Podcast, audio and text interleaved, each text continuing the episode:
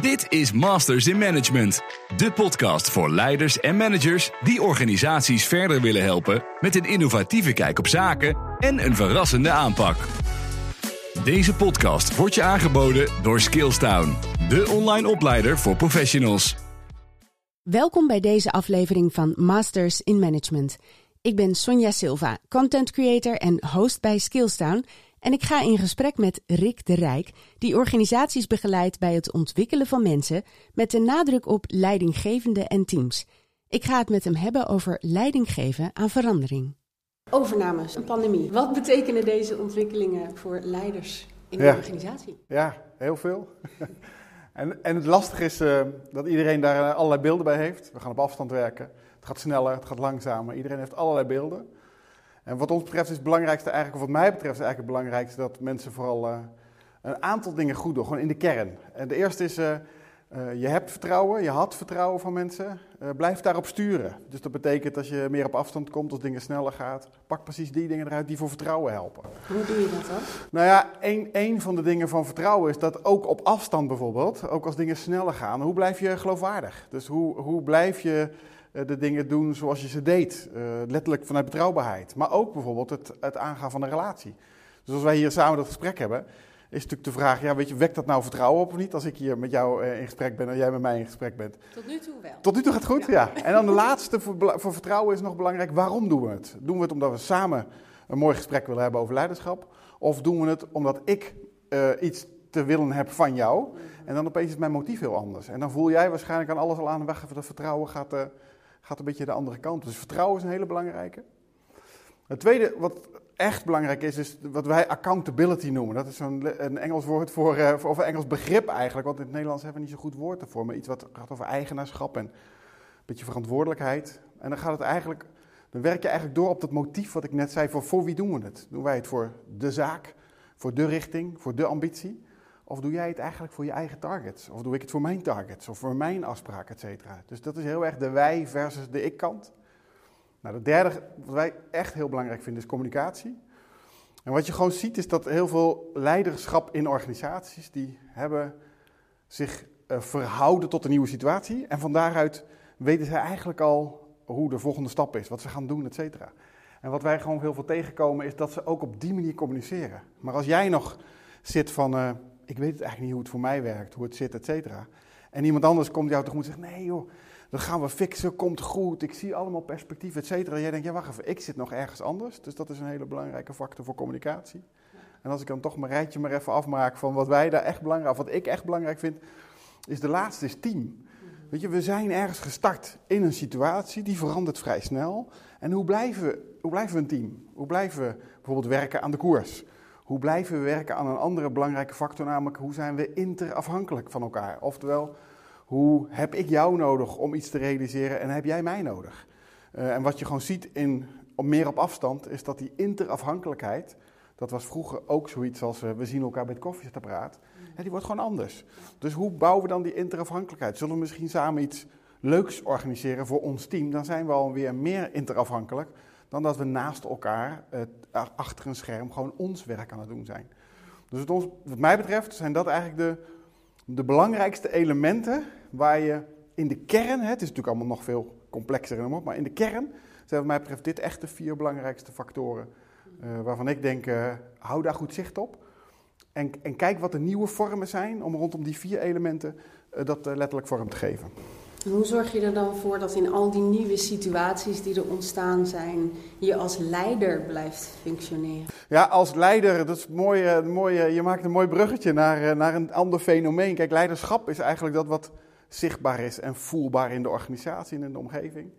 En je maakt nu een bruggetje naar hoe doe jij dat als leider? Nou, eerst even de, een groot misverstand in eh, onze maatschappij vind ik, is dat een leider altijd geassocieerd wordt met een manager. En wat mij betreft eh, ben jij net zo goed een leider als ik en, weet je, en ik net als jij. En dus wat mij betreft is leider eh, iemand die een beetje langs zij komt, die dus eh, ervaart wat er is. En kijkt van, joh, waar moeten we meer op sturen, minder op sturen? Eh, hoe kunnen we de flow volgen, et cetera. Dat is wat mij betreft überhaupt wat een leider al doet. Die, komt, je dat zegt. die komt langs zij en die stuurt bij. In richting of in het geven van ruimte. Maar om dat te kunnen als leider, eh, is het wel belangrijk dat je gevoel hebt voor de omgeving. Dat je gevoel hebt voor de context. Dat je gevoel hebt voor eh, wat je ziet gebeuren. Maar ook hoe er bij jezelf zit. Op het moment dat, ik niet in staat ben om te reflecteren wat ik doe. Of er een beetje, eigenlijk een beetje, misschien af en toe gewoon om mezelf te lachen. Dat ik denk, eh, oh, doe ik dit weer? Of weet je, op het moment dat ik dat niet goed op orde heb, dan kan ik als leider wel ontzettend zien wat er overal gebeurt. Maar heb ik eigenlijk zelf, eh, ben ik eigenlijk zelf helemaal niet in staat om daar onderdeel van te zijn. Dus, dus het is prachtig dat je zegt, leiderschap enerzijds, namelijk daar. Maar leider uh, andersom, namelijk hoe fix ik dat in mezelf? Mhm. En dat betekent dus dat ik het in mijzelf op orde moet hebben, als ook vanuit mijzelf naar anderen toe. En daarvoor hoef ik geen manager te zijn. Nee. Dat, kan ik ook als, dat kan ik ook als een willekeurige professional. Dat moet ik vanuit finance ook, of dat moet ik vanuit support, of overal zit op die manier leiderschap. En vanuit dat perspectief is ook iedereen op zichzelf natuurlijk een vorm van een leider. Ik vind het wel heel mooi dat je dat zegt, want ik denk dat de meeste mensen toch meteen een beeld hebben van management, CEO, ja. als het gaat over leiderschap. Absoluut. Ja. Maar wat heeft anno 2021 een echte leider, waar die dan in zit, nodig aan competentie? Ja, ik noem er al even een paar. De, e-, ene is wel echt reflectie, dus uh, ben je gewoon in staat om je eigen handelen uh, te zien. Uh, een tweede naast reflectie is dus kan ik niet alleen maar reflecteren, maar kan ik het ook beschouwen? Dus kan ik het vanuit de derde positie, of kan ik het vanuit een. Kan ik letterlijk eigenlijk naar mezelf kijken? Want op het moment dat mij dat lukt, ben ik ook in staat om gewoon te draaien en uh, daarin de rest ook te zien. Dus, dus een leider, anno nu, heeft dat voor zichzelf te fixen. Heeft dat ook te fixen om daar op afstand van naar te kijken, naar zichzelf. Zodat hij op afstand ook, of vanuit afstand ook naar de rest kan kijken. Dat is een leider anno nu. En dat was, dat was voorheen veel minder nodig. Weet je, ik, ik als leider, maar dan refereer ik toch even ik als manager. Ja, ik vertelde gewoon hoe het moest.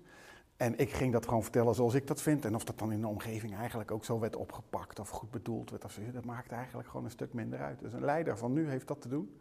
En een leider van nu heeft daarmee ook een soort. Ja, ik, vind, ik hou altijd nooit zo van dat soort begrippen, maar die heeft contextsensitiviteit nodig. Hij, hij of zij moet voelen uh, ervaren, zien, gevoel hebben voor, voor wat er gewoon in de omgeving gebeurt. Dat is ook mensenkennis. En dus ook mensenkennis, absoluut. Weet je? Dus, dus, en niet uitsluitend mensenkennis, maar wel echt een hele belangrijke factor. En, daar hoort het, en dan komt er vervolgens een soort fit, namelijk pas ik. Ik bedoel, je hebt hele goede, je hebt hele goede leiders, mensen die heel erg goede, goede leiders zijn. Mhm. Maar niet noodzakelijkerwijs goed zijn in hun leiderschap, omdat de fit tussen hoe zij daarin zitten en hun omgeving gewoon niet zo succesvol is. En dat wordt wel steeds scherper. Want alles wat we doen, eh, ook we in, alles wat wij hier en nu doen, ja, dat is, dat is hoe het tussen ons werkt. En, en dat bevalt ons of niet, weet je. Dat is, dat, is, dat is iets wat jij ervaart, wat ik ervaar. En, en, en jij of ik gaat iets meer doen of iets anders doen, doordat we dat zo met elkaar afspreken. En zo aan elkaar overbrengen, noem ik het maar even. Dan gaat het bij Gooi Consult over leren en ontwikkelen. Ja. Daar helpen jullie andere organisaties mee. Ja. Maar er is binnen jullie organisatie ongetwijfeld ook eh, wel een lichtelijke vorm van stress geweest. Ja, ontzettend. Toen alles zo veranderde. Hoe ben jij daar dan mee omgegaan? Ja, nou, door stap 1 te erkennen dat het niet een beetje stress was, maar heel erg. dus dat betekent toch dat je ja, eigenlijk een beetje hulpeloos uh, om je heen zit te kijken. En uh, wat bedoel ik met hulpeloos is dat je, dat je letterlijk gaat kijken. Dat je, dat je toch, ondanks je betrokkenheid, ook probeert afstand te nemen. En toch gaat kijken van, weet je, wat betekent dit? Wat, wat gebeurt hier eigenlijk? En wat wij zagen is dat natuurlijk de vorm van waarin wij dingen doen veranderde meteen rigoureus. Ja. En dan is de vraag van, lukt het jou om weer opnieuw te kijken wat de betekenis is van wat je doet? Wat het beoogde effect is van wat je wil doen? En kunnen we een vorm verzinnen waarin we die twee weer bij elkaar laten komen. En wij kwamen erachter, net als ik jou, hè, net als wij dat gesprekje net over leider en leiderschap hebben, kwamen wij erachter, ja, op dat domein is dat wat wij heel goed kunnen. En hoe werkt dat dan nu? En dan opeens kun je gewoon alleen maar naar de hoe kijken, omdat je het waarom wel kent. En konden wij dat opnieuw vormgeven. En waren we rare dingen aan het doen in onze ogen in het begin als uh, het geven van een webinar. En ik zeg raar, omdat dat in eerste instantie niet is wat we deden. Dat niet gewoon. Nee, maar omdat het toch weer onze boodschap was en paste bij wat wij graag wilden uitdragen, dragen, hadden we toch een, was toch een webinar een vorm waarvan we dachten, nou ja, dat kan ook. Ja. Ik moet wel zeggen, er zijn wel vormen waarvan je zegt, nou hier pas ik als persoon beter bij dan uh, andere vormen. Ja. En we hebben ook gemerkt dat er een aantal collega's daar niet zo happy van werden. En ook het omgekeerde. Ja. We hebben een aantal collega's gehad die eigenlijk als vertrekpunt een beetje introvert zijn. En doordat er een, toch, ik noem het maar even, een scherm voor zat, Ja. of een camera bij was, eh, hun, hun introvert zijn eigenlijk veel beter naar voren kwam dan dat ze dat in een hele groep moesten doen en dergelijke. Dus je zag allerlei verschuivingen. En dat heeft ons, ehm, dat, dat, dat was spannend, dat was uitdagend. Eh, maar uitdagend is gewoon een veel te net woord voordat het gewoon heel hard werken was. En veel uitzoeken, onderzoeken, kijken. En uiteindelijk is het gelukt om daar een, vrij snel een, eh, een grote stap in te zetten. En wat heeft het jou gebracht? Wat het me gebracht heeft, is dat we zijn normaal, normaal ben je eigenlijk de hele tijd naar voren aan bewegen. En dan verander je wel dingen, maar dat is toch. Ik, ik noem het toch maar even in de marge. De dingen die je verandert, omdat het eigenlijk wel lekker loopt, et cetera. En dit was zo'n harde eh, klap, slag, eh, geef het een woord. Dat je, eh, dat, we, dat je werkelijk teruggeworpen wordt. Want dat veroorzaakt namelijk de omgeving, dat is één. Twee is dat je dus. Ik vind het super fijn om weer opnieuw te kijken naar wat de werkelijke betekenis is van dingen die je eigenlijk doet. Ja. Ook bij jezelf. En dus Dat ook. kan heel waardevol zijn. Ja, en pijnlijk en Mhm. eh, ontwrichtend en allerlei andere woorden die erbij horen, wat het allemaal kan zijn. En dat, dat vond ik ongelooflijk boeiend. Maar dat woord boeiend gebruik ik nu omdat ik er al een beetje op terug kan kijken. En als je erin zit, is het eh, pijnlijk, lastig, ongemakkelijk, heftig, onzeker. Ik heb als ondernemer natuurlijk ook te zorgen voor eh, een aantal mensen die bij ons werken. Ja, weet je, blijven we dat doen of niet? Ja. Hoe zit dat dan? Al die vragen komen langs. En nu kan ik zeggen, eh, boeiend, veel van geleerd en andere mooie woorden. Het voelde op dat moment echt heel anders. Snap ik. Ja. En als je kijkt naar de toekomst, Mhm. Komende vijf jaar, Mm. wat gaan de grote veranderingen Ja. op het gebied van leren en ontwikkelen?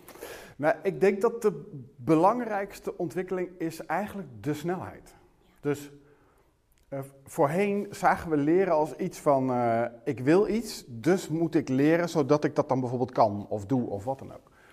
En ik denk dat leren in een ander perspectief komt te staan, namelijk als de, jouw omgeving zo snel eh, draait, ontwikkelt, verandert, dan is leren niet meer iets wat je te doen hebt voor, eh, voor vandaag, zodat ik morgen iets kan. Maar is leren eigenlijk een veel meer een continu proces geworden. eh, waar, wat je eigenlijk de hele tijd moet doen eh, om überhaupt bij te blijven in wat er gebeurt. Dus Ja. het is niet meer, ik ga even terug in andere woorden, ik ga, je, gaat niet meer naar een cursus één keer in de vijf jaar. Want dan ben ik weer bij. Er, er zullen vormen komen waarbij je eigenlijk de- dat de hele tijd moet doen om überhaupt bij te blijven. Dat is één. En een tweede is dat ik denk dat leren, eh, dat er steeds grotere scheiding komt tussen wat, leren wat, wat wij voor, voor onszelf, noem het maar even, privé doen. Dus wat ik interessant vind. Ik begreep dat jij bijvoorbeeld graag eh, schildert. Nou ja, de vraag is, ehm, weet je, wat doe jij aan jouw opleiding voor het schilderen? En in welke wijze komt dat terug in je werk? Misschien een stukje, maar misschien ook helemaal niet. Dus de scheiding tussen wat jij wil daarin en wat je voor je werk toch een soort van moet, Mhm. eh, dat gaat denk ik steeds groter worden. En als laatste is, als je iets voor je werk moet of mag, eh, dan denk ik dat de koppeling aan je werk eigenlijk de hele tijd er is. Ja. Dus dat wij veel meer van dit gesprek leren, eh, door het gewoon te doen en door eh, gewoon hier te zijn en door et cetera. Ik denk dat in plaats van dat je naar ergens een mooi oord, eh, vijf dagen eh, in dat oord gaat zitten, dat je, alle heel, dat je ontzettend geïnspireerd wordt en dat jij wel kijkt wat je ermee gaat doen. Ik denk Ja. dat dat echt voor goed verleden tijd is. Ehm, en dat het veel meer gekoppeld is aan, aan, de, aan, de werkel- aan de werkelijkheid, aan je dagelijks werken. En, en vijf dagen in een conferentieoord of wat ook. Misschien moeten we het doen voor de gezelligheid. Maar, maar dat doen we echt niet meer, omdat we het geloof hebben dat vanuit vijf dagen cursus daar eh, van alles misschien wel gaan toepassen. Dat is echt voorbij. Dus het wordt ook allemaal wat praktischer. Ja, en ik, en mijn woord is ook nog relevanter. Ja, ja. maar, maar dat is voor ieder, ieder aan zichzelf. Ja. En als jij denkt, nou het wordt me te praktisch of te relevant, weet je, ga voor jezelf andere dingen doen. Echt geen enkel probleem. En misschien eh, wordt dat ook nog gefaciliteerd door je werk. Ja. Maar dan doe je dat voor jouw stuk, hè, voor jou, waar we het eerder over hadden, jouw leiderkant. Eh, in, plaats van, eh, in plaats van dat je dat nou moet doen omdat je anders niet weet hoe dit gesprek moet verlopen, bijvoorbeeld. Ja, precies. Ja. En heb jij het idee dat organisaties wel op het moment makkelijker de stap zetten om überhaupt de werknemers aan te bieden om dingen te leren? Ja, Want vroeger was het ja, wat je zegt, Ja. keer in de vijf jaar werd Ja, er een cursus precies. door het strot geduwd en daar Ja. moest je het mee doen. ja, ja, ja. Ja, ik haak vooral op door je strot geduwd. Dat was echt, nou, het was echt serieus wat er gebeurde. En waarom men vond, men vond dat jij moest. Ik denk dat dat eh, niet meer, ook als je kijkt naar de nieuwste generatie, überhaupt niet meer de vorm is. Als ik vind dat jij iets moet, eh, hoop ik dat van nature eigenlijk je haren omhoog gaan staan en denken van, eh, hoezo moet ik iets voor jou, weet je wel? Dat, dat is één. En het tweede is dat, dat doordat uh, voorheen het meer op kracht ging vanuit de organisatie, jij, jij zult, uh, wordt het nu veel meer, joh, kijk even mee in de omgeving. Hoe snel gaat het in de techniek? Hoe snel gaat het in de wereld? Hoe snel gaat het uh, in de veranderingen? Ja. Dus in het wordt steeds makkelijker voor jou om eigenlijk ook te willen, of om verleid te worden om te willen, omdat je omgeving makkelijker verandert. En het is voor een organisatie cruciaal natuurlijk om minimaal, noem maar, maar even, actuele mensen te hebben die actueel zijn. Ja. Dus het zal inderdaad een stuk gemakkelijker worden. En wat ook echt meewerkt is, en dan kom ik toch nog even terug op die vijf dagen in een hotel en dergelijke. De vormen waarin we dingen doen, worden natuurlijk allemaal korter. Het wordt goedkoper, het wordt gemakkelijker, het wordt meer gekoppeld aan het werk. Vanuit huis. Vanuit huis. En als we dan ook nog eens met elkaar vaststellen wat het letterlijk opbrengt. Mm-hmm. En ik denk dat dat, hè, als je in een organisatie gaat, het heel vaak over de continue dialoog. Dat is zo'n mooi begrip voor laten we even de hele tijd met elkaar kijken wat de nieuwe plannen zijn, de nieuwe ambities, de nieuwe doelen, et cetera. Ik denk dat ontwikkelen gewoon een onderdeel is van de continue dialoog. Gewoon van, wat doe jij eigenlijk? Wat levert het op? Zie ik het ook aan je? Zie ik het je doen? Uh, wordt de organisatie er beter van? Word jij er beter van? Wordt het team er beter van? Dat mag veel makkelijker, maar dat mag veel makkelijker op tafel liggen. Dat je dat doet met elkaar. Bij Skillstown geloven we dat professionele ontwikkeling voor iedereen betaalbaar en beschikbaar moet zijn. Daarom hebben we een compleet corporate MBA-programma ontwikkeld dat iedere professional online kan volgen. Kijk voor meer informatie op www.skillstown.com/cmba.